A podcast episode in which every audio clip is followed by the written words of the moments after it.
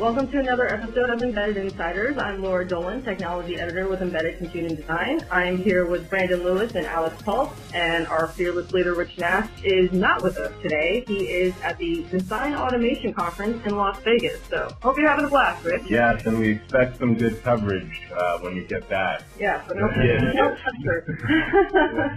well, today, I hope, I hope he uh, takes a look. I apologize, Laura. I just I just wanted to add real quick before you went on is I hope he gives us a report on the Chachki Index from Vegas coming back. That's a big show, you know. Oh yeah, I'm sure. I'm sure Vegas will not disappoint. uh, well, today I want to talk about uh, my jam a little bit: autonomous vehicles.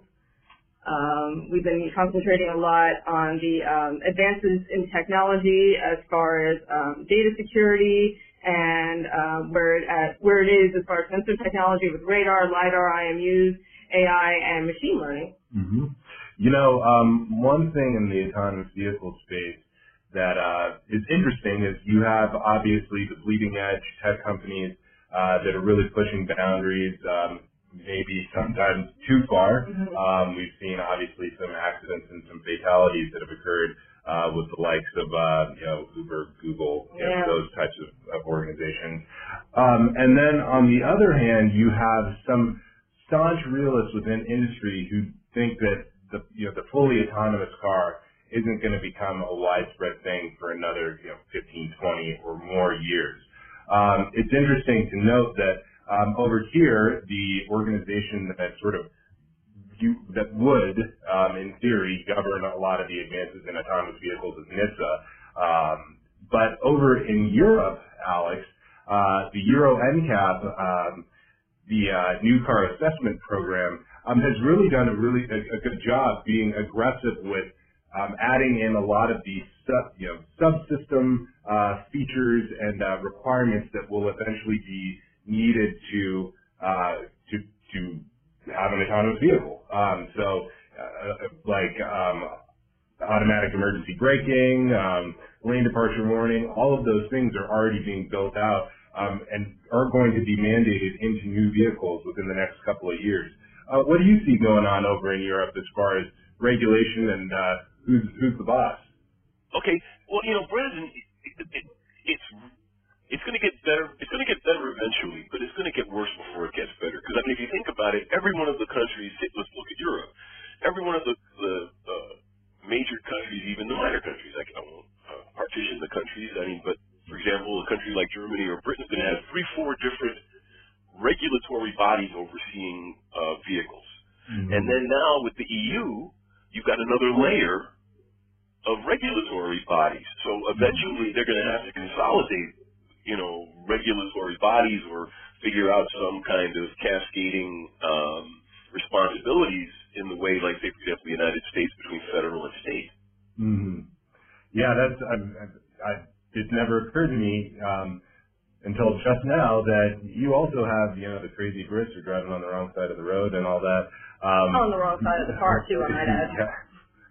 Um, so there's a lot going on um, in terms of uh, what the Euro NCAP is doing to push forward uh, some of these vehicle, uh, autonomous vehicle features in a nice way. But as you point out, Alex, uh, it's going to take a lot of uh, collaboration and perhaps consolidation for this to work on a on a large scale. Well, you know, and the other side of that coin is when you think about functionality and features, um, it's also an issue of ergonomics and haptics, right? Um, and, and when you get into a car, you know where the gas pedal is, you know where the brake pedal is. If it's a manual, you know where the clutch pedal is. The gear, lever is here. The turn signal lever is here. The windshield washer handle is there. Um, you add functionality without some type of agreement on where the button should be located, you could see somebody dying in a rental vehicle slapping in the dark at a dashboard for a switch that isn't in that model. Right.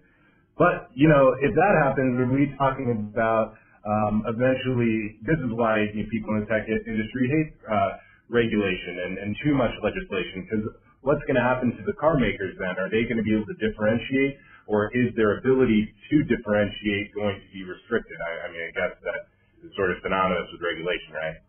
Right. Well, you know, think about it this way: every car has to have seat belts and an airbag. They don't tell Yeah. you how it should look, but they tell you how it should function. It should hold the passenger in. The airbag should deploy in such a manner. But I mean, you can see the cars around you. Airbags are in every steering wheel, and the steering wheels are, are all different. Well, I mean, Mhm. within the realm of round and being grippy and the like. Horn buttons True. in the center. And I think that actually as we get towards um, autonomous vehicles, fully autonomous vehicles being completely widespread and adopted, the way that we think about transportation in, in terms of a personal vehicle is probably going to change completely anyway. Uh, my theory is that, you know, 20, 25, 30 years from now, uh, cars as we know them are going to be more public utility uh, type assets than, than owned by an individual, at which point does it really matter that much how much differentiation there is between, you know, a Ferrari and a, and a you know, Lamborghini? Do you think the brands are going to go away then? No, um, I, I don't. I just think that the, um, the deployment, um, and the go-to-market strategy Mhm. of those companies is going to change, as well as the types of vehicles, um, that they produce. Obviously, you know, Lamborghini and Ferrari is a bad example because I would imagine there's always going to be an enthusiast, uh, market. Yeah. Um, but I do think that the, the bulk of, uh, vehicles that are going to be sold, um, are going to be sort of like cabs. And if you look at a cab, you know, most cabs that you, most cabs are pretty much the same. Right. There's no differentiation between them, so that's interesting. Well, I mean, I'm, I'm going to come back in and, and argue that, that other side a little bit more. Um, I don't think, sta- yes, the, sta- the logical standardization is good, because like in the case of the cabs again, they're regulating where the signage needs to be on the cab and what color it should be sometimes, and, um, you know, at least where the signage is and the behavior of the machinery inside, but the cars are as varied as the owners. That's true. So guys, um, see, and uh, I'm really glad you got that guy on from Analog Devices. I can't wait to listen to the interview after it happens. But it's almost six here in Germany, so with your permission, I'm going to drop out of this conversation and let someone way more uh, expert in the industry uh, give his opinion. Sounds good. Well, we'll talk to you soon, Alex. Thanks, Alex. All right, great guys. Take care now. Bye bye. Why don't we bring in somebody who knows a lot about this subject? On the line with us now, we have Chris Jacobs. He is the Vice President of Autonomous Transportation and Automotive Safety at Analog Devices. Chris, thank you so much for taking the time to speak with us today. Great to be here. Thank you for having me. I just want to dive right in and start by discussing some of the systems and data security vulnerabilities of autonomous vehicles. Is it ethical to subject the general public to autonomous vehicles without their consent? I ask this because here in Tempe, Arizona, we've already had a fatality. So what are companies like Analog Devices doing to prevent loss of life or danger to the public of these advanced trials? Sure. Fundamentally, safety is of the most uh, important you know, aspect of autonomous transportation. And I think that in recent years, you've seen perhaps less of a focus on that. And, and as you mentioned, Laura, there has been some accidents and tragedies in recent days, largely because I think the emphasis in the industry is more around technological advancements versus putting the foundational things uh, in these systems in order to prevent a loss of life and to increase the safety aspects of these systems here. Now, with any advanced technology, especially something like autonomous driving, you need to actually deploy it in near real world settings in order to mature the algorithms and sensing technologies that are part and parcel to these systems. So I think that you, you will see more of these types of autonomous vehicles on the streets, but you will see them in perhaps these more structured geofenced areas, which is a geographic area uh, that is well mapped out. Typically in the southern parts of the United States where the roads are straighter and the weather is better, that allows a more structured way of, of deploying these types of technologies in a setting that is better controlled. So I think that that's what you will see here uh, in the initial stages here to mitigate the, the risk and the chances of loss of life. But clearly, Laura, the underlying technology needs to improve dramatically in order to get to the 99.99999% safety rate uh, when it comes to these types of systems, because we're nowhere near that today. And I understand that you want to test them out, you know, in a realistic environment. You want to put them like on the actual road. So, do you um, put any kind of indicator markers on the vehicle so that people know maybe to kind of avoid it or to be cautious around it? Well, you know, as analog devices, we are what's known as a tier two uh, in Huh. this ecosystem, where we produce the silicon and the uh, aspects of the software that are foundational to these types of systems. But in autonomous vehicles today, Laura, you see them, there's, they, they are very visible, and in many instances, Google or Waymo has taken this philosophy as well, that these sensors are meant to be very visible on the car if you just look at some of the recent polls, for example, 70% of all internet users will not get into an autonomous vehicle because they believe that to be unsafe. And so one of the biggest hurdles here to uh, wider adoption of autonomous vehicles is the customer acceptance and the sentiment that they have towards these autonomous vehicles. The fact that these sensors are so prominently displayed on these robo-taxis and these initial deployments of autonomous vehicles, that is actually meant to address that, that consumer concern. These Yeah. sensors are meant to be visible so we can see actually how they are seeing the world around it, and that is meant to change people's minds. Chris, Brandon here. I, I know that uh, we really want to get into some of the nitty gritty of the tech that uh, Analog Devices is shipping into the into these markets. But really quickly, you mentioned something earlier that, that's interesting. You know, once high tech in Silicon Valley really started getting more and more involved in the automotive space, that the mindset is to push the envelope, and obviously that's at odds with with just automotive in general. Uh, do you think that there's going to need to be some sort of regulation, perhaps by NHTSA? I, most of us don't want that to happen, um, but do you think that that's going to be something that's implemented at some point in the future? Oh, de- definitely, Brandon. Uh, most regulation lags these technological advancements. And if you look at, you know, from the specific history in which analog devices has been involved in, in this area, we actually created the first monolithic airbag sensor back in 1993. Um, two years later, the United States Congress made airbag sensors mandatory on all, on all cars, largely because companies such as Analog Devices were able to make this particular function in a very reliable, cost-effective manner that would allow wider deployment on the automobile. So I think that what you will see is a similar rollout of legislation uh, as we move into higher levels of driver assistance and autonomous systems in personally owned vehicles. You mentioned NHTSA, for example. Well, you know, there is a automatic emergency braking mandate, which NHTSA has brokered with all major OEMs that in September 2022, the automatic emergency braking becomes a standard fitment on all new cars. What does that mean? That means now radar technology will become much more prevalent on, on these cars because automatic emergency braking relies on that type of perception sensor. So, so I think that once these sensors become ubiquitous, they reach the right performance and cost trade-off in order to be deployed in the automobile in some larger number than they are today.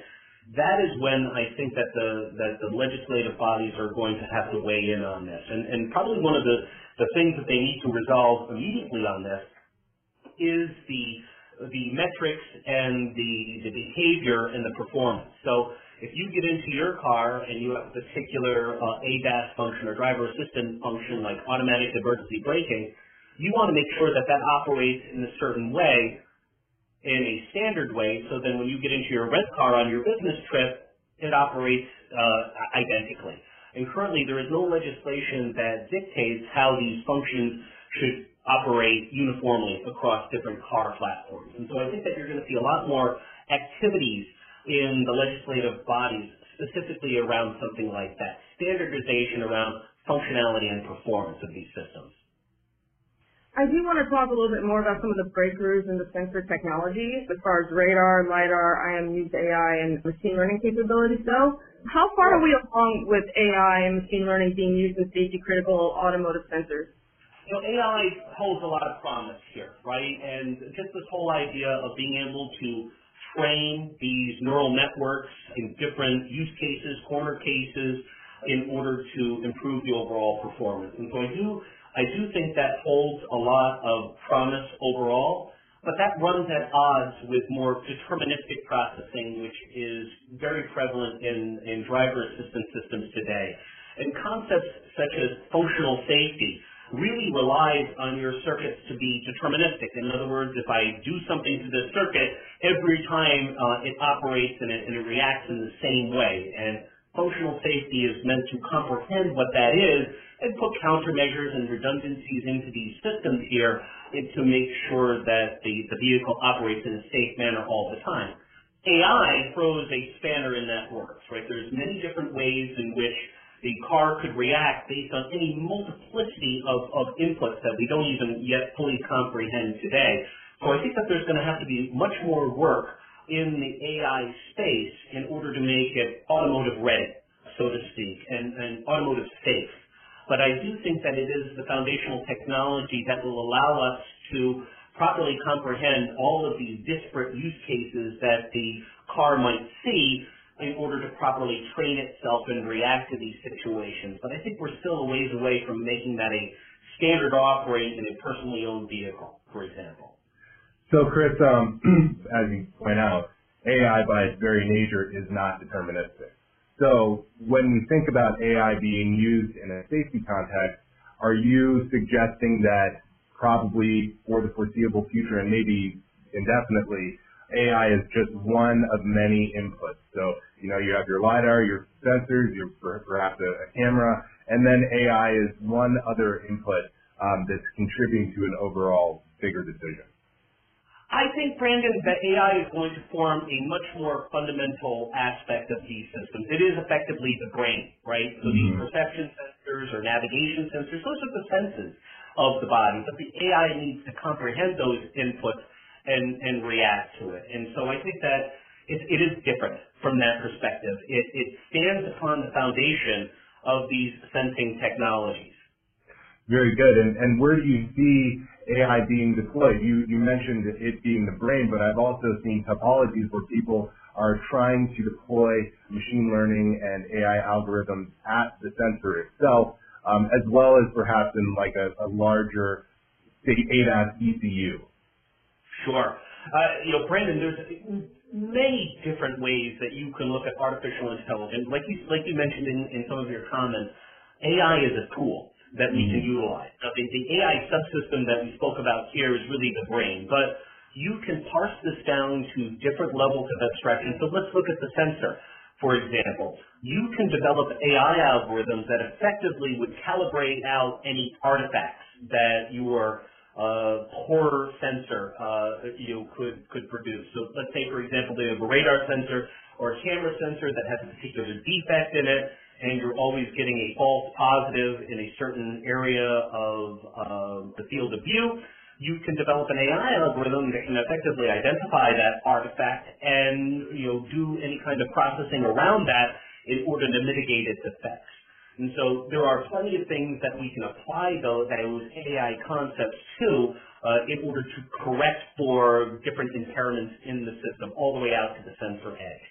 But you can also apply those same concepts to the central ECU where it's basically having to take all of these different sensor stream inputs and apply some level of sensor fusion.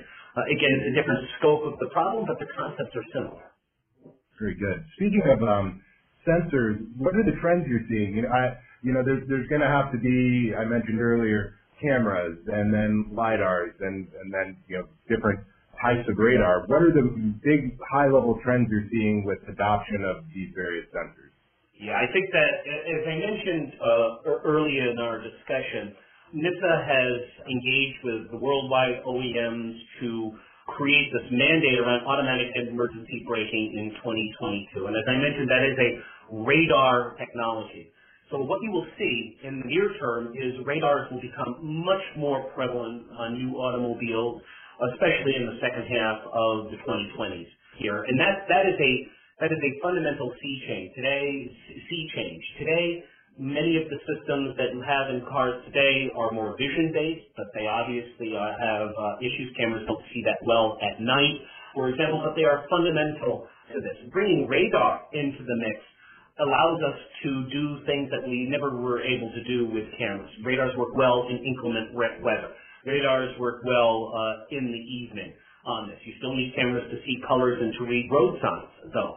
So I think that when you see the trends, one, all of these systems will become multi-sensors, right? So you will have camera, you will have radar, you will have LiDAR. In my mind, you need LiDAR because LiDAR is a nice bridge between the resolution uh, that you can acquire with a camera system, but it's more robust to the environmental the environmental things that can happen in front of the car with a car in terms of things like fog and, and other things in which LiDAR will be able to perform better than cameras.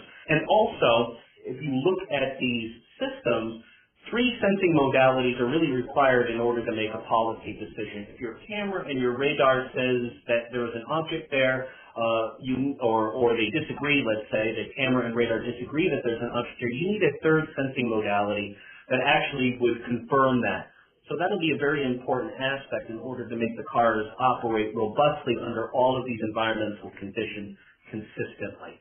So I think overwhelmingly you will see a lot more sensor fusion uh, in the future, a lot more of these multi-sensor systems that are relying on each of the, the strengths of these of these sensors and a lot more fusion technology that brings all of these together in order to create that 360 degree safety shield around the car with the highest level of resolution. Chris, what is analog uh, producing as far as these sensors go today?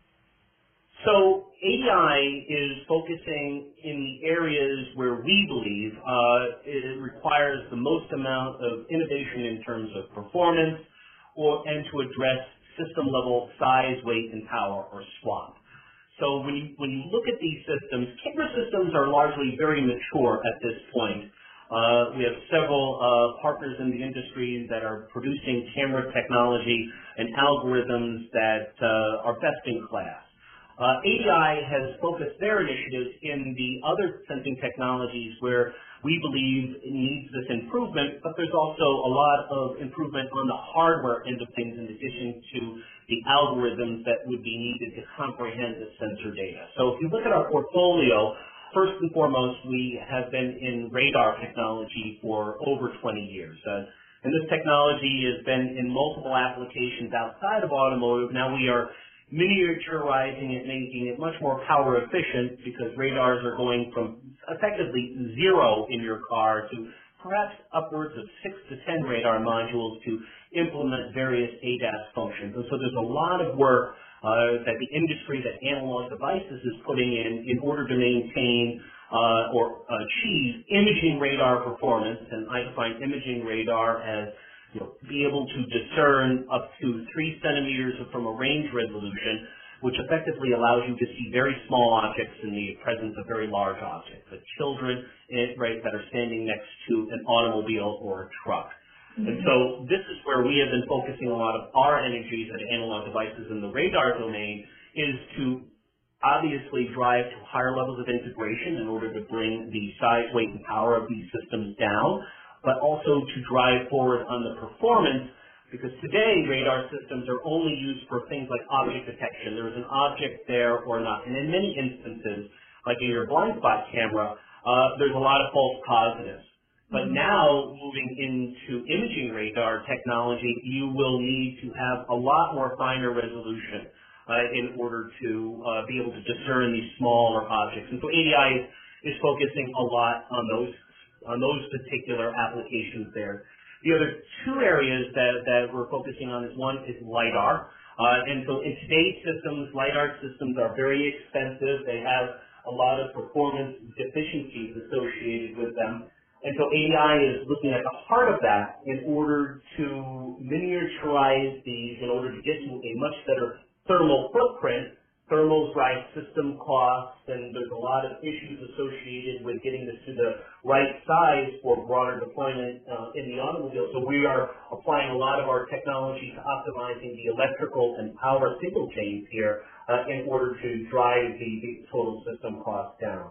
And then lastly was our uh, technology around inertial measurement units. So this is, uh, again, another piece of technology that ADI has developed for the last 20 years Uh, these types of inertial measurement units are used in aerospace applications to support autopilot, uh, as well as military and aerospace applications uh, for fire and forget and dead reckoning. And so uh, this type of technology is actually ideally suited for autonomous driving. If your perception sensors become unstable because there's a state change, let's say you enter a tunnel, uh, your camera system will go unstable for a period of time as it adjusts to the new lighting situation. Perhaps your radar uh, system now has to deal with multipath uh, as the uh, electromagnetic uh, waves bounce off the side of the tunnel, and you've just lost GPS because you've entered the tunnel.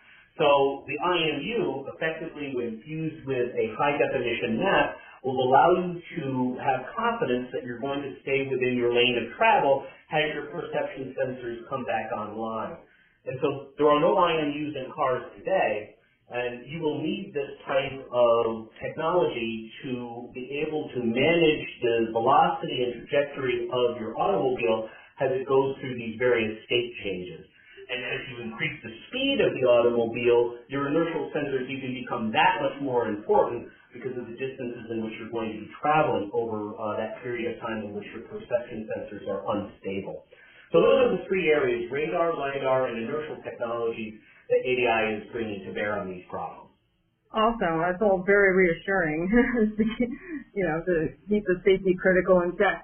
Um, what's a realistic timeline for the widespread deployment of autonomous vehicles, and what do you think some of the key issues are that are holding us back?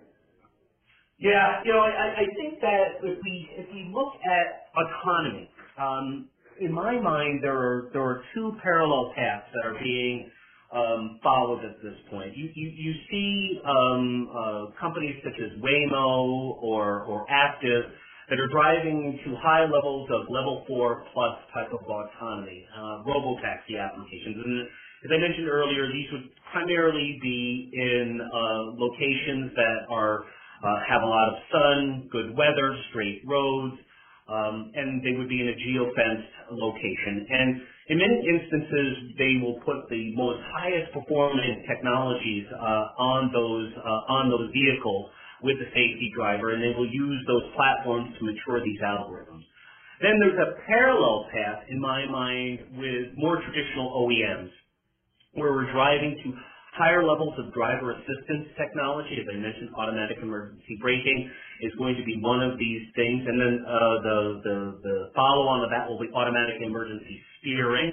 So in addition to braking, your car will actually steer out of the way automatically from any kind of object that you might hit. And so these will take a much more structured approach of traditional automotive, addressing functional safety, redundancy, system cost. And so these two parallel paths are, are moving together. I would say in the future they will merge, right? The the uh, the level four and level five uh, capabilities will uh, come down in terms of cost and size and weight and power, where mass market automotive will adopt this. So you will see a lot of these things happening in parallel. And for personally owned vehicles, you will see much more level three and level three plus. Audi has uh, uh, obviously taken a pretty big leap here, putting LiDAR into their systems. You will see more and more of that uh, in the car. So I think that you will see level three plus or highly automated driving uh, being much more prevalent uh, in the 20 mid 2020s into into 2030. Uh, and that will be the, the primary um, modality or, or application of autonomy for that decade. Uh, I think that during that time, the level four and level five applications will obviously continue to mature. And I think that by the time you get to the mid 2030s, then you're really going to be there uh, uh, merging those those capabilities together, and I think you'll see much more autonomy uh, in the second half of the 2030s. Wow. So it's almost here. it's going to be here before we know it. Um, if you'd like to learn more about what Analog Devices is doing with autonomous vehicles, uh, please visit their website at www.analog.com. Chris, thank you so much again for taking the time to speak with us today. This is all really fascinating stuff. It, was, it was my pleasure, Laura, and uh, I very much enjoyed our talk. Very good. Speaking of automotive, um, there is a pretty big show happening this week in Novi, Michigan. It's the TU Automotive Detroit 2019, And we actually have quite a lot of news coming out of that show. Um, first off, I want to talk about Renesas. Um, they just released their Perception Quick Start software. Um, it's built on its R-Car V3H system on chip, and it's going to provide reference software for camera obstacle detection, LiDAR obstacle detection, and road feature detection. That's some really good stuff. Um, so, uh, obviously, as we start adding more artificial intelligence um, and machine learning to vehicles, as we were discussing earlier, um, you're going to need some ways to on-ramp really quickly, and it appears that Renesas is starting uh, to get that process rolling for developers by packaging this Quick Start SDK sort of uh, software with their uh, popular R-Car SoCs and helping uh, tier ones and other automotive developers get uh, on the road, unintended. Very nice. Uh, more news coming out of uh, TU Automotive. Uh, Technology has chosen um, the MIPI Alliance for their automotive physical layer standard. Yeah, so um, uh, gets a little bit of a win here as their uh, PHY is uh, chosen for some of the camera um, networking um, that will be going on within the vehicle. So ADAS systems, um, what and other autonomous vehicle safety systems um, that rely on a camera or other sensors uh, can use uh, the the now MIPI automotive PHY um, to pipe data around the car really quickly. Um, it provides up to 15 meters and uh, 12 to 24 gigabits per second, so that's a lot of throughput. Awesome, and if you want, if you happen to be at the show, um, they will be showcasing their latest chipset um, in booth B100. So it's booth B100 if you happen to be there. Um, I also want to back up and say that Renesas will also be at the show in booth C190. And uh, in other news, we have Autotalks and Marvell. Um, they actually collaborated um, on a first end-to-end live V2X demo that they're also going to be highlighting at the show.